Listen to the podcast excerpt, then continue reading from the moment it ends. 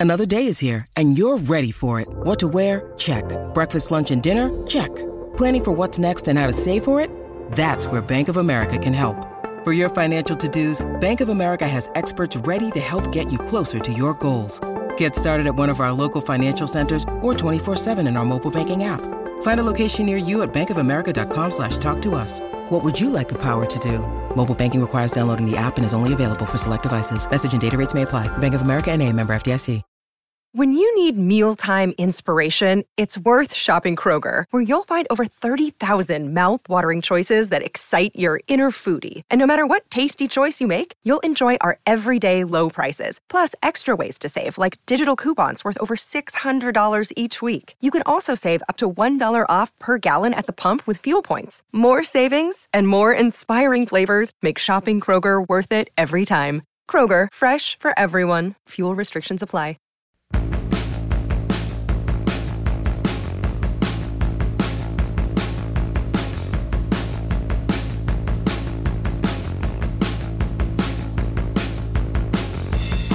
Hello, everyone. I am Matt Williamson. Thank you for stopping back. Been getting a lot of great feedback on these, as well as my articles. The last article in particular, you guys loved. Awesome. Uh, open for ideas for this week if you want me to take a certain angle. Um, also, please check out my other pod, Peacock and Williamson. We cover the whole league every week. Um, so, gotta throw you guys a little curveball here. When I talked yesterday, first of all, I'm recording this Monday, so you're gonna be hearing it Tuesday at the most likely. So there's so much more to talk about about yesterday's game, but as in typical NFL fashion, like Belichick says, I mean it's on the next team. You know, I mean. I'm I've been digging into Steelers Brownies heavy already, so I'm going to start previewing that game for you. And here we go. Um, remember all my stat pack from last week? Well, I'm building that as we speak, and I think there's a lot here you guys are going to be interested to, interested to learn about. So, Steelers won both meetings against Cleveland last year by a total 17 points. Pittsburgh ran 148 plays in those in those two games compared to just 125 by Cleveland. Pittsburgh possessed the football for over 66 minutes compared to about 53 minutes for the Browns. The Brownies produced 4.3 yards per play against 5 or 4.5 for the Steelers. Third down efficiency was a big problem for both teams, and the Steelers converted 9 of 31 against 8 of 27 for the Cleveland Browns. So a lot of that same sort of stuff I think applies here. Um, six of the Browns' eight wins last year came at home, but they did lose in Cleveland last week in a game in which they were leading on the scoreboard by 13 points with under two minutes remaining in the game. Folks, this is mind boggling. Since 2000, teams winning by exactly 13 points, which happens all the time, with between a minute and a half and two minutes remaining on the clock, had a 201 and zero record. 201 wins, zero losses before this collapse by the Brownies. Um, Pittsburgh and the Browns each won in week one and then lost in last week. Steelers have scored as many points as they've allowed this year, and Cleveland has scored just one more point than they have given up thus far. Very even teams, really. Uh, the Browns' offense is producing 5.5 yards per play. Pittsburgh's offense is at 4.3.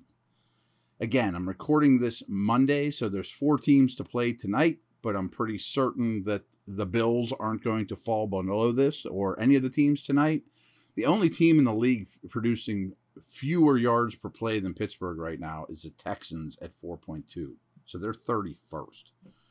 Defensively, though, Steelers defense is giving up 5.1 yards per play, while the Browns defense is giving up 5.7. So there you go. Um, in week one, Steelers offense ran 61 plays. And of those 61 snaps, 14 resulted in a first down or touchdown. Actually, let me skip this because I, I, I lay it all out here. Gets a little confusing, too many numbers. I know I can boggle you guys a little bit. So here's the result of the work I did on that. So the Steelers offense is producing a first down or touchdown on 26% of their snaps and allowed that and, and, and the defense is allowing 34%. Conversely, Cleveland's offense is converting in this metric 42% of the time as opposed to 26 for the Steelers. And their defense is allowing 35% first down touchdown conversion rate. one of my new little pet, pet pet projects here is digging into what percentage of your offensive snaps end up in a first down or touchdown. Because as I tell you guys all the time, getting to third down in the NFL is terrible. Getting to first down as often as possible, or in the end zone, of course, is tremendous. And just over a quarter of the Steelers' offensive snaps are turning into first downs or touchdowns. Very, very low. Again, Cleveland's offense is at 42%, and they're not exactly a juggernaut. Um, Mitch Trubisky is now 30 and 22 as an NFL starting quarterback. Jacoby Brissett is 14 and 24. Brissett's been in the been in the league one year longer than Trubisky. Um, Steelers defense has seven sacks so far. Cleveland's has six. The Browns quarterbacks, though, have been sacked just twice. Trubisky's been sacked four times. I'm a big believer in sack ratio as well, especially in a bigger picture. Um, I'll be back in a minute. We are going to talk a little bit more in depth about when the Steelers have the football, which hasn't gone so well for the, uh, Steelers.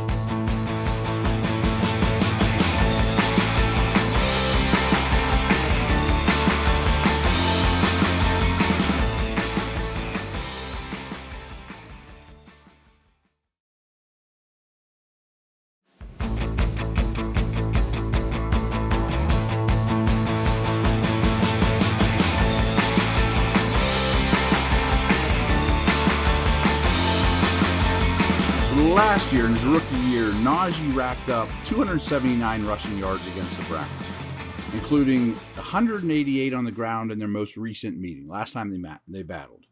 In those in those games, the Steelers ran the ball 63 times, and 54 of those carries were by Harris. I know that sounds like a million years ago, but it really isn't. Um, last week, Harris was on the field for 42 snaps compared to 17 for Jaylen Warren. Starting to really dig into snap counts too right now through two games, they really have a two to one ratio, which I don't think is an accident. Harris playing 79 snaps, 50 or 40 for Warren. Um, this one's frightening here. Harris has gained 10 yards before contact on his 25 carries in 2022. 10 yards of it is he's gotten it before contact, compared to 62 yards after first contact. Yuck. Uh, in week one, the Browns held Christian McCaffrey and the Panthers running backs to 41 rushing yards on 13 carries. It's pretty good against McCaffrey. Last week, the Jets took a similar approach and only rushed the combination of Breece Hall and Michael Carter, a really good pairing, in my opinion, 14 times for just 73 yards. Why aren't teams feeding their feature back against the Browns? Kind of counterintuitive to what I just said the Steelers did last year with Najee. Why I brought up. Uh, last year, you know, Diontae Johnson caught 14 passes against the Browns in 2021. Freiermuth caught nine. In week one, Johnson and Freiermuth were targeted 10 and 12 and 10 times respectively for a combined 59% target share. Huge. Steelers offense played 59 snaps on Sunday. Chase Claypool was on for 54 of those 59 plays, Johnson for 51, and Pickens for 50 all three wide receivers ran at least 30 pass routes on the Steelers' 38 pass plays. So these guys are always on the field and they're playing a lot. As they should. They're three really good players. But this is what makes you nuts. Pickens was targeted three times and has one catch in both of his NFL games. Three targets, three targets, one catch, one catch. Boo. Tight end distribution, I think, is really interesting. Freiermuth had 48 snaps compared to 20 by Gentry. Through two games, Freiermuth has been on the field for 104 of a possible 122 snaps compared to just 39 snaps by Gentry. Freiermuth also has a back to back games with 23% target share, which is a really high number for a tight end. So I've talked about this a few times. You go back to like the middle of last year, Freiermuth's usage is right up there. It's not Kelce land, but it's really high in the in the NFL spectrum for tight ends. Um, mentioned Claypool being used a lot. He played 92% of the snaps in the first game and has only missed 10 snaps all year. So the three receivers, I mean, he's a, a starter. He plays every snap at 10 this year. Um, here we go. Steelers or the Browns linebackers, a pair of the I think you need to learn about. Younger guys, active dudes. Jeremiah Owusu Koramoah and Anthony Walker have dominated the Browns linebacker snaps this year. JOK's got 100 snaps. Walker has 89. They've been flying around the football. No other true linebacker, second level player for them, has played more than 47 snaps, which tells us they're a nickel team. You know, you're going to see a lot of two active, speedy linebackers on the field together, not a third guy very often. This one I just tweeted out, and I'm sure a lot of you already saw it already, and it's a little scary. Mitch Trubisky's attempted 71 passes in a Steeler uniform. Small sample size, first two games. Okay. Only 10 of those passes have traveled over 20 yards. And this is what's worse, is 15 of the 71 have been at or behind the line of scrimmage.